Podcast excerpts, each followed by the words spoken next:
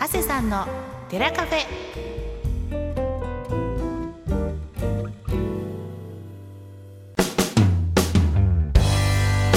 長谷さんの寺カフェ。ナビゲートは私和田珠美です。この番組は人にはなかなか聞きにくい話ちょっとした疑問そして人生のヒントになるお話などをしていく15分間にしていきたいと思います。さて、えー今日も一緒にお話をしてくださる方をご紹介いたしましょう。この方、はい。長谷さんです。はい、こんにちは。太田市八田堀町曹洞宗随願寺副住職、社会福祉法人森田睦美会理事長、えー保育園園長、学童クラブなどをしております。長谷川利道、通称長谷と言います。東京タワーの下の名刹寺院で小僧として住み込みながら、宗門の駒沢大学仏教学部で禅を学び、卒業後、福井県の大本山永平寺で3年余り修行しました。その後、ハワイのパールハーバーのお寺で開教師という仕事に7年半従事し、帰国後、今の仕事をしています。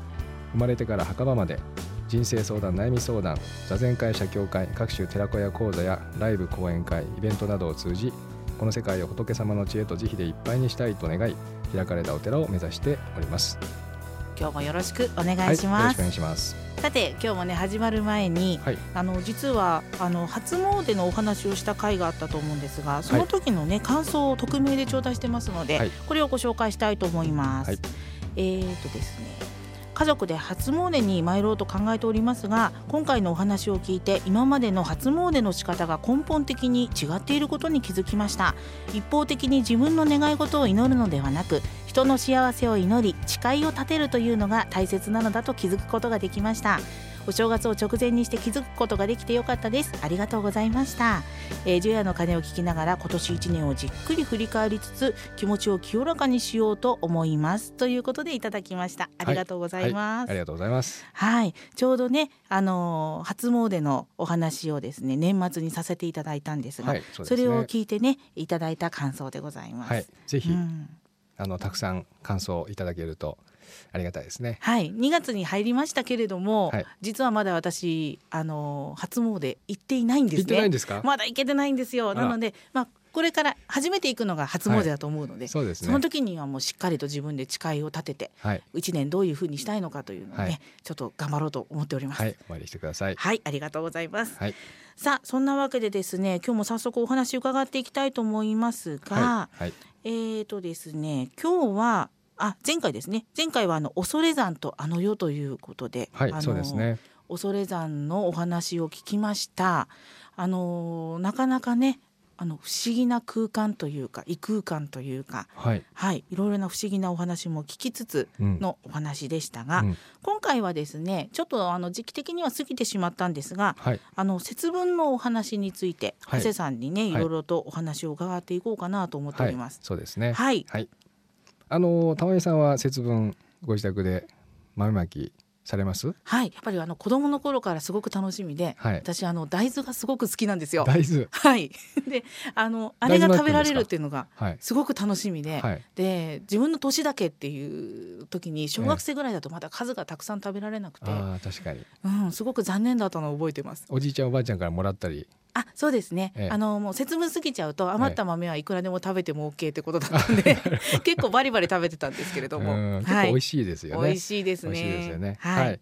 あの節分はですね節分または節分とか言いまして、はい。えー各季節のその始まりですね。はい。立春立夏あと立秋立冬とその前日のことをですね節分季節を分けるということも意味しております。あの江戸お時代以降にですね特にあの立春毎年2月4日頃なんですけれども、はい。その前日を指す場合があー多いです。はい。あの季節の変わり目にはですね、まあ邪気と言いますか、まああの鬼がですね、はい。えー生じるというふうに、えーこう考えていて、それを追い払うためのまああの悪霊払いそういう行事ですね。悪霊払いというとなんかすごくね物々しい感じもしてしまいますけれどもね。そうですね。はい。はい、あの宮中行事のですね、まあ追なと言いますか、えー宮中のあの年中行事平安時代からあー行われているその鬼払いのですね儀はい式から来ているというふうにも言われています。あ、そうですね。はいこれもともとはなんかあの中国の方から渡ってきた文化らしいですもんね。あ、そうですか。はい。うーんあの豆をこうまいてですね、はいまかれた豆をこう自分の年齢、えー数え年のた数だけ食べる、うんえーこれはまあ小さい頃から皆さんやってると思うんですけども、えー自分の年の数ので一つ一つ多く食べると体が丈夫になり風邪をひかないという習わしがあるところもあります。はい。はい、豆はあの「ま」「め」ですね「ま」を「ま」という漢字に「滅する」と書いてはい「豆」これに通じてあ。鬼を豆にぶつけると。なるほど。はい。豆という言葉がそういう意味合いもあるんですね。そうですね、うん。はい。で一年の無病息災を願うということですね。はい。はい。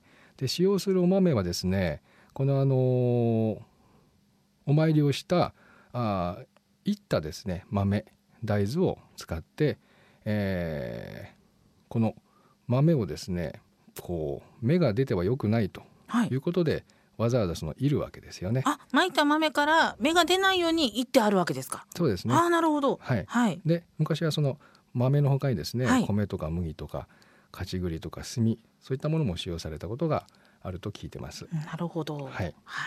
あのよくテレビにですねこう成田山の新勝寺さんあのこう各界のですねお相撲さんがいらして豆もきをしますけれどもああれはこう、ねはいおはいお相撲さんこう四股を踏みますよね。はい。で四股を踏むということでそのし、うん足の下にですね、えー鬼を踏みつけるというその悪魔払いとそういった意味もあるそうです。お相撲はあのもともとね、うんそういったあの儀式的な意味合いがあって始まったっていうのが結構有名な話ですよね。そうですね。神事ですよね。はい、はい、そう思うと、うん。あのテレビでの中継を見ていても、うん。うん、厳かな雰囲気ありますもんね。そうですね。お塩撒いたりね。はい。あの実はですね仏教でもその邪気払いというのはあの今でもこう儀式に残っていまして、はい、あの曹洞宗の場合はですねお葬式の時にこうまあドラですね太鼓あとそのハツと言いましてこうおシンバルみたいなはい、そういうあとその輪と言いましてですねこうちょっと高い、えー音程の出るこう鈴みたいなものを叩くんですね。はい、でこれをこう臨床して、えー何回か叩くんですけどもこれはあの実は悪魔払いというふうに言われています。まあ、あ邪気払い。そうなんですか。私もちょっと、あのお葬式の時にあれは何なんだろうと思いながら見てました。ええはい、あの他の手話の多分いろんなものを流し鳴らしたりすると思うんですがあれはい邪気払いなんですね。あ、なるほど。はい、あと例えばこうお葬式お葬式の時にこうお亡くなりになった遺体の上に、まあ、お棺の上にこうお刀を置いたりしますね。あ、そうですね。はい、守り刀、あれもこう邪気払いというふうに言われていますうん。なるほど。はい、はい。あのー玉美さん桃太郎の桃も邪気払いの果物だって知ってました？いや、知りませんでした。あ、はい、桃自体にその邪気払いの意味があるんですか？ええ、桃というのはですね、はい鬼が一番嫌う果物なんですね。はあ、それは初めて知りました。だから桃太郎は強いんです。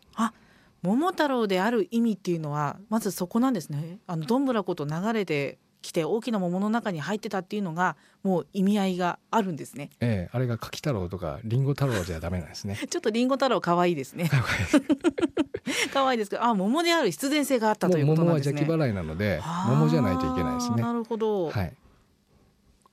あのうちの保育園ではですね、はいい、つもその 節分へ、えー節分会をしてですね、はいえーまあ太田なので、まあうちはあの金山のすぐ下にあるので、はい。金山から鬼が降りてくるよと言ってですね。ちょっとリアリティがありますあリアリね。ティあります。はいであの鬼がですね実際金山の方からはい。歩いてきます。そうなんですね。はい。ちょっとイメージしていただくと。はい。はい。なんかものすごくあのリアリティがあります。でなぜか門が開いててですね、はい。そこから入ってくるんですね。普段は閉まっている。普段は閉まっているのにうんだけどちゃんとその日に関しては門が開いていると。門が開いなるほど。はい。でみんなですねこう鬼のお面つけて、はい。えー豆を用意して、えー豆まきするんですね。はい。はい。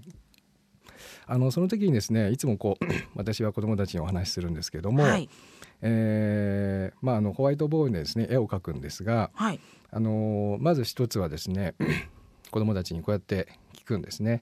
あのみんながですね、えー誰かのこうお友達のものを欲しがったり、えー人のものを欲しがったりするこの目は、えーどういうふうになりますかって聞くとですね、えー子どもたちは人の目を欲しあ人のものを欲しがるので、えーいつもこうギョロギョロですね目が大きくなって、えー、つり上がってます、えーいう。そうするとこう大きな目を、えーホワイトボードに書くんですね。はあ。でその次に、はい。えーでは誰かお友達の食べ物とかですねお菓子とかを、えー、いつもこう食べたがってる人の口はどうなりますかって聞くとですね今度はあの大きく口を開けますというふうに今度は大きな口を書くんですね。うん、でその次に、えー、お父さんお母さん、えー、お友達の話を聞かない、えー、そういうこの耳はどうなっちゃうかなっていうふうに聞くとですね人の話を聞かないのでどんどん小さくなります。うん、はい。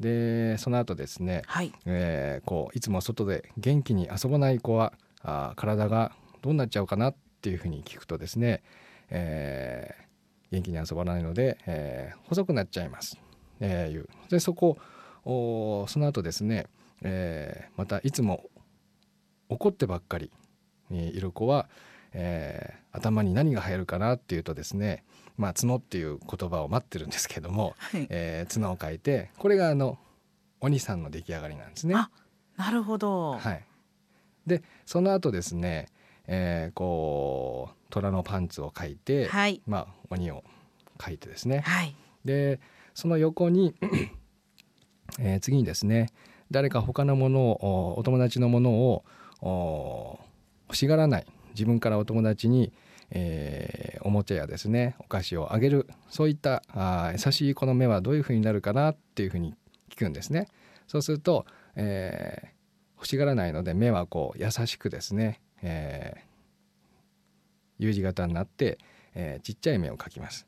で、えー、その後に、えー、お友達のものを食べない、えー、お腹が空いていていたら人にこう食べ物やですね物をあげる、えー、そういったあこの口はどういうふうになるかなって聞くんですね。そうすると、えー、ちっちゃな口を書きます。はい、はい、で、えー、お父さんお母さん、えー、お友達の話をよく聞くこの耳はどんな耳になりますかって聞くとですね、はい、人の話をよく聞くので大きな大きな耳を書きます。はい、はい、そして、えー、いつも外で元気に、えー、遊んで運動している子の体はどうなりますかって聞くんですね、はい、そうすると太くたくましくなります。うん、で太くたくましい腕と足を描いてですね。そして、えー、いつもニコニコして怒らない、えー、そういった人の頭はですねどうなりますか、えー、いつもニコニコしているからまああの私が喋ってるんでね、はい。えー、いつもツルツルの頭でですね、はい。えー、こう明るく光を描いて、はい。えー、これあの、えー、これは誰でしょうというふうに聞くといつもそのお釈迦様の前で、えー、お経を読んだりお話をしたりしているので、はい、えー、仏様えー、言ってですねそれが仏様になります。あすごいですね。そんなお答えがちゃんと返ってくるんですね。はい。まあ、毎年やってるのであの覚えちゃってる子もいますけどね、はい、なるほど、はい、年中行事という。まさしく年中行事という感じですね。はい、はい。はい今日もねなんか素敵なお話聞けましたね。長谷さん本当にどうもありがとうございます。ありがとうございました。はい、えー、お送りしてきました長谷さんのテラカフェ、えー、この番組では皆様からの悩み相談質問も受け付けております。そしてですねポッドキャストから、えー聞くこともできますしもちろんパソコンでも聞くことが可能です。え随願寺のホームページ www. 随願寺 .com からダウンロードもできますのでぜひお聞きいただきたいと思います。悩み相談の方もねこちらのホームページで受け付けることができますのでぜひお寄せいただければと思います。今日も長谷さんに素敵なお話伺いました、はい、本当にどうもありがとうございました。ありがとうございました